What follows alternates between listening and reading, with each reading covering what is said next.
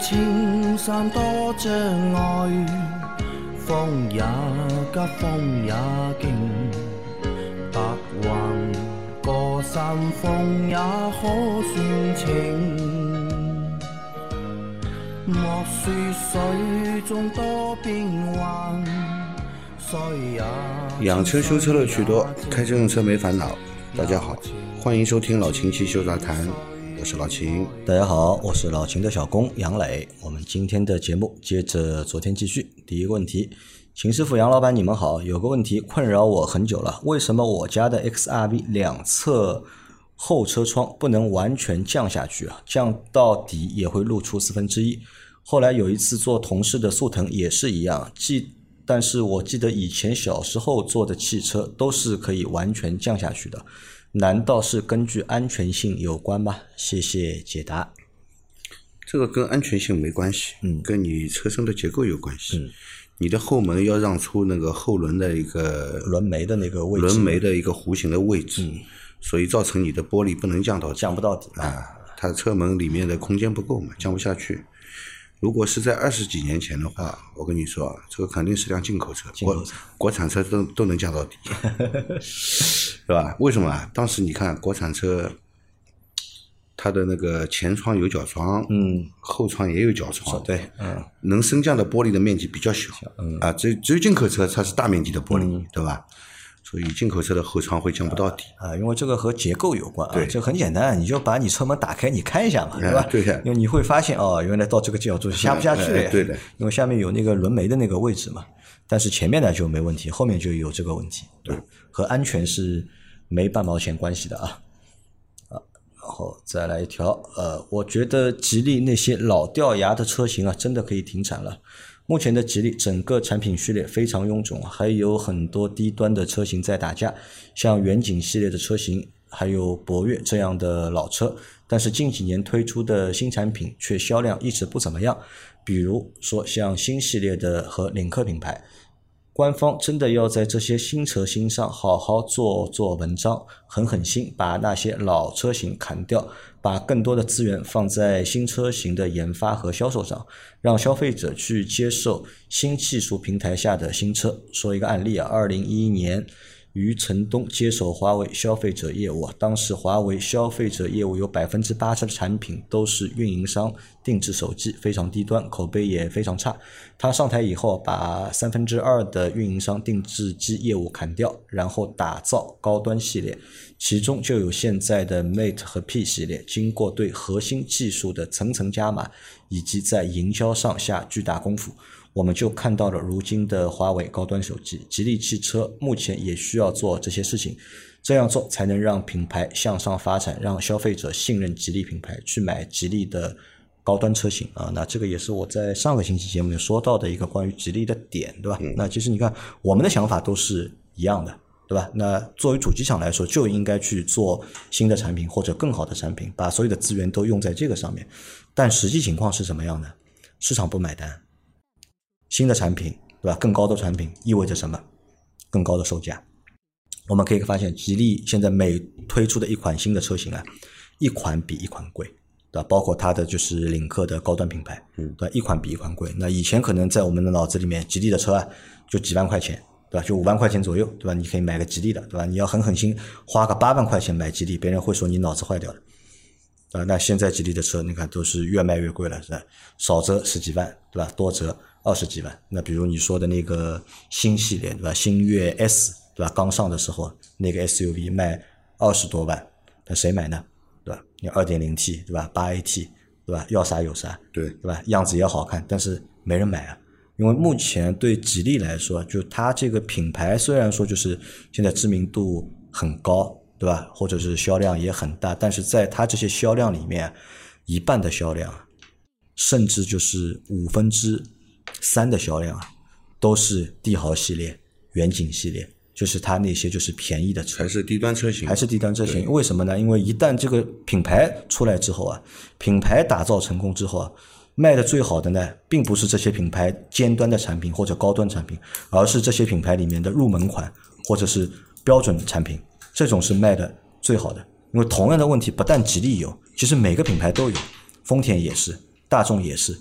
我们大家去看一下，就丰田的就是销量，包括就是大众的销量，都是它十几万的车型是卖的最好的。它二十多万车型，它其实也卖不动。这个销量相对来说和十几万车型比的话，没法比。所以，吉利对吧？你你让他改，他愿意改，对吧？但改了之后，市场就不买单了。很有可能，如果他把这个帝豪啊、远景啊全部砍掉之后啊，很有可能活不下去了对吧？到第二年，对吧？这个销量腰斩，对吧？对它这个销量一旦腰斩之后，这个影响面大了。对的，对吧？所以就是对吉利来说，这个是比较难的一件事。但是我们反过来看一个问题啊，反过来看一个，看一个是看谁呢？看长安。长安其实长安的车也不行啊，对吧？十年前你愿意买长安吗？大家也都不愿意买长安。对，但是长安呢，现在在做一件什么事情呢？它就是把它的那些就是当年的低端的车型，对吧？或者做的就是不太好但卖的比较便宜的车型啊，在一直给他们在升级换代。那不管这个升级换代是只换一个外壳，还是连着里面一起换，这个我说不清楚。但是长安对他们那些就是低端的车型啊，升级换代还是比较成功的。对，那升了之后，比如说那个长安的那个欧尚，对吧？那欧尚这个品牌，本来我们觉得这就是一个农村里用的一个品牌啊、但是现在呃越来越多的用户，对吧？那接受了这个品牌，所以就是这个又涉及到一个什么问题呢？又涉及到了一个就是能力的问题，对吧？你拿华为和吉利去做比较，说实话不太恰当。真的说实话不太恰当。对，因为你像华为做手机，对吧？他把那个和运营商的定制机砍掉，对吧？他有能力做高端机啊。嗯。因为全中国，你说有几个手机品牌是有能力做高端机的？不是他，他华为本身就不单单是做手机的，它是做通讯啊。手机只是它整个业务里面的一一小块，对，对吧？那不管是小米也好，对吧？OPPO 也好，对吧？都干不过他敢这样玩，为什么？他不靠这个吃啊，饭。人家而且有这个技术积累，对吧？人家有这个技术底蕴，所以他能够造出就是消费者愿意买单。你像 P 系列也好，Mate 系列也好，看不懂啊，对是吧？一个手机卖你六千多块，对对吧？我是不会买的，对吧？我觉得因为我买不起，对吧？倒不是说看不上这个品牌，是我真买不起，对吧？我只买得起他妈两千多块钱的、一千多块钱的小米，但是呢，华为做这种高端手机啊，它没有竞争对手，因为在国内那么多手机品牌，其实国内手机品牌也不多，对吧？真的上得了台面的品牌也就这五六个，对但是汽车品牌就不一样了，汽车品牌在国内，对吧？你说年销量能够过五十万以上品牌好多啊，对吧？那华为能够在那个赛道脱颖而出，我觉得没问题。但是吉利要在这个赛道脱颖而出啊，说实话，我觉得是有那么一点点难的。好，我们再来看下面那条啊，下面一条是两位老师好啊，昨天晚上加过油，显示能跑四百公里啊。今天从地库出车前，还有两辆车在斜坡上停下来，可行驶里程开始蹭蹭往上跑。等我上到地面，就停到五百七十公里了，多了一百七十公里啊。这样等还有一百七十公里，是应该就不能跑了？这种情况怎么办？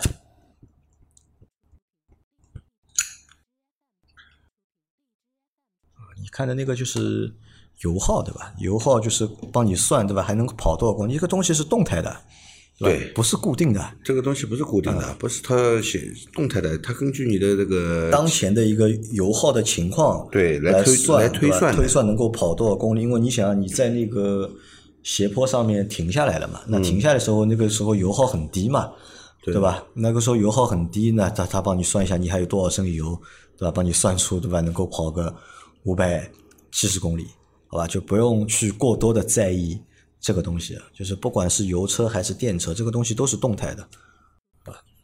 看油表，嗯不要去看这个计算的里程数，好吧？看油表，加油嘛肯定是看油表的，你去看它跟你说还能跑多少公里干嘛的？油没了就可以那个了。啊，你车上肯定有油表的呀，啊对吧？啊别的表可能没有的，油表是个车都有，啊都有啊好吧？好，再来一条，老师您好，新提的本田冠道 2.0T 目前只开了三百公里啊。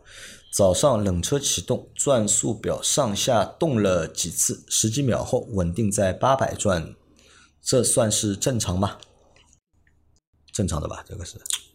呃，热车如果没问题，就是冷车的时候十几秒，啊对吧？那个问题不大啊，问题不大啊。但是你说这个只开了三百公里的新车，嗯，对吧？冷车就抖动，那的确也是个问题啊，的确也是个问题。但他没说抖啊，他好像只说那个转速表上下动几次啊上转速表上下嘛，其实就是怠速不稳嘛，啊，就是怠速不稳嘛。我觉得你去四 S 店让他们检查一下吧。四 S 店检查一下，对对吧？啊，或者你再试一下，你开车的时候上车时候，你空调先不要开，对吧？它有可能是先上车，对吧？先车先启动，对吧？然后呢再开空调，嗯，然后呢那个转速表啊，估计就开始上下动了呀。呃，应该不会，开空调也不不会导致这个转速表上下动的，应该不会的。而且也就十几秒嘛，啊对吧？这个是冷车阶段，嗯，但是作为一辆才三百公里的新车来说，也不应该出现这样的问题。不应该出现这种情况。好的，再来一条。三位大师好，我有个关于汽车啊汽油的问题啊。上期节目秦师傅提到，发动机压缩比超过十就最好选择九十五号汽油。我的车是二一款马自达 CX 五啊，查了一下压缩比啊十三，当时销售说厂家推荐加九十二、九十五都可以啊，但是一旦加了九十五，就别再换回九十二的了。我为了省点钱，一直加的九十二，目前行驶一万一千公里，感觉没什么问题。是不是换九十五对发动机更好一点？另外还听到一个车友传呃宣传用九十二的没问题，但是每年加满一箱九十八的油，可以对发动机有更好的保护作用以及除积碳的作用。请大师对这两种说法给出评价，谢谢啊。我们上周的节目里面我已经给出评价了，对吧？我觉得这个问题没必要再重复了。你之所以提这样的问题，因为你你应该也是听到这样的留言，我已经给出说法了，好吧？我也我觉得我说的已经够明白了，啊，我这里不再重复了。不，他说那个嘛，就有人说嘛，对吧？一年加一次九十八，对吧？对啊，这个问题上个星期不是说过了吗？说了，说了呀啊没印象了，我有印象的，你有这印象的。个重复的去解解答干嘛呢？嗯，别人要听了要厌烦嘞，对吧？同样的问题老是重复，但是你的车我建议你加九十五号，嗯，如果你觉得九十二号用下来没问题，那你就用，但是我依然建议你加九十五号汽油，嗯，啊，好的啊，来再下一条。两位好，很多自媒体言之凿凿的说某迪的 DMI 混动在电池没电的时候，综合油耗能低到五点几升，这是真的吗？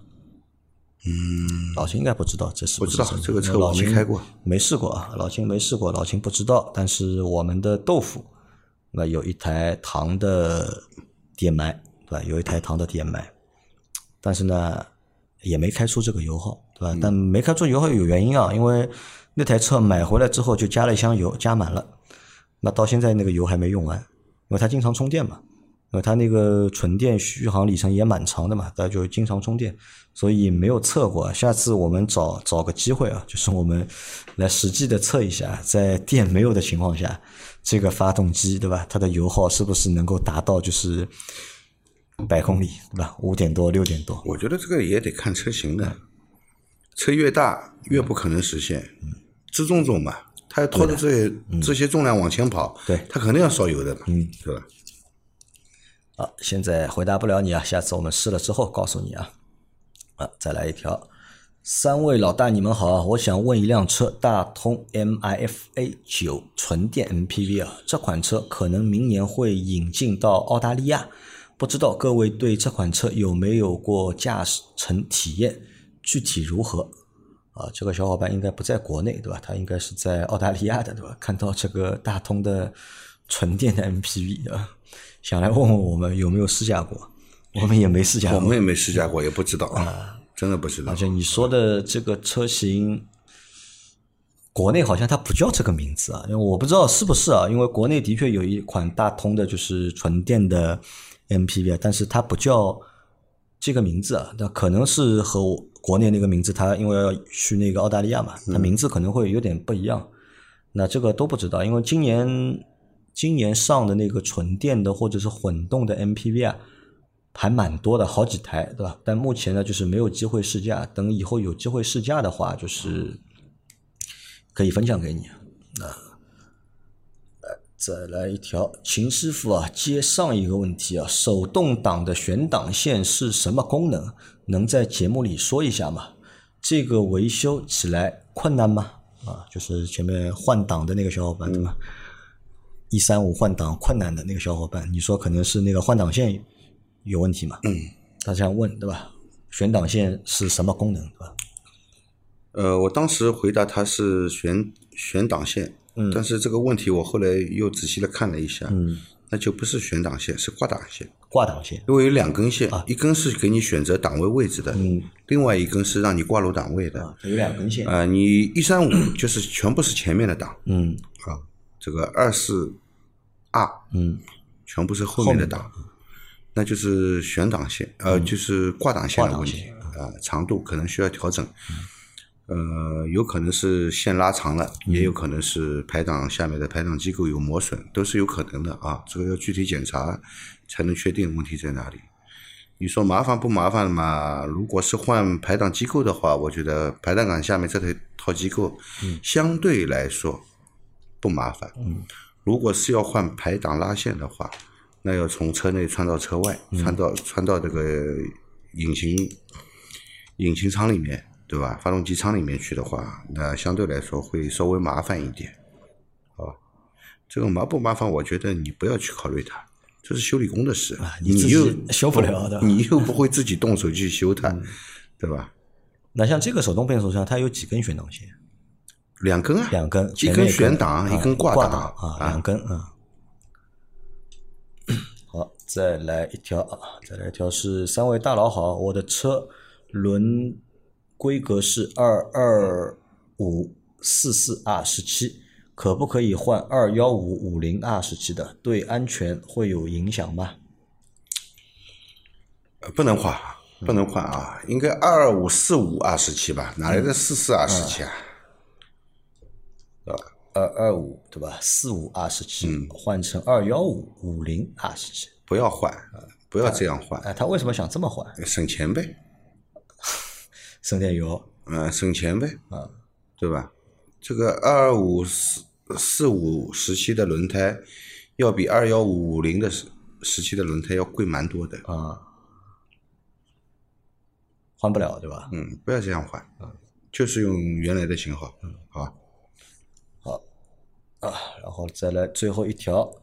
二零二二年七月三号晚啊，思域启动不出来，呃，报报警码。平常一直开好好的，车型是二零一六款一点五 T 时代思域尊贵版，二零一七年七月购买，现在四万四千公里啊，请秦老师看到尽快回复我，谢谢啊。一检查制动系统，二检查制动保持系统，三检查防抱死制动系统，四。检查车辆稳定辅助系统，五检查驻车制动器系统。五月底的时候，因为疫情，家里有个亲戚的车子没电了，需要搭电，就拿我的这辆思域搭电。搭电的时候，我的汽车没有启动，直接启动被直接启动了被救车，被救车启动后直接开走了。我的车是六月头解封开始上班，一直到今天才出现这个问题。不知道与五月份的搭电是否有关？二零二二年七月二号早上发动不起来，我叫了平安免费救援搭电，然后搭电发动后，师傅让我发动和四十分钟，让电瓶充满电。我发动了四十分钟后，再一次可以正常发动，结果今晚又发动不起来。电瓶坏了呗？电瓶坏了，换电瓶啊。那它电瓶坏了的话，就会跳这些什么自动让它检查自动系统、检查自动保持系统、检查防抱死自动系统。有这个可能，有这个可能。一个是电瓶坏了，还有一个可能你要检查一下你电瓶桩头是不是松动。电瓶桩桩头如果松动的话，那也会影响你启动性能。嗯。桩头松嘛，嗯，对吧？电流不够嘛，啊，对吧？那。也有可能导致你车辆不能正常启动。嗯，电瓶桩头松会出现各种各样奇怪的故障。故障啊，啊，就电流不稳，对吧？就可能出现电压不稳、电流不稳，就可能出现各种各样的问题。那它的前面说的这一到四个问题啊，这个都是制动系统问题还是 ABS 的问题？都与 ABS 相关。都和 ABS 相关。那他现在出现这个问题和他帮别人搭过电有关联吗？没关系，没有关系我觉得是没关系，没有关系除非你电电瓶双头本来就松，你那个夹子夹在上面的时候，造成它这个松动的更厉害，更厉害，只有这个可能是相关的，其他都不相关。其他都不相关，对吧？啊，电瓶换掉，对吧？问题应该就先检查一。下桩头吧，桩头如果的确松动的话，紧一紧；桩头没问题的话，就换电瓶吧。好的啊，那我们今天的这期节目啊，也就先到这里啊。大家有任何关于养车、用车、修车的问题，可以留言在我们节目最新一期的下方，我们会在下周的节目里面一一给大家解答。我们明天再见，拜拜。拜拜。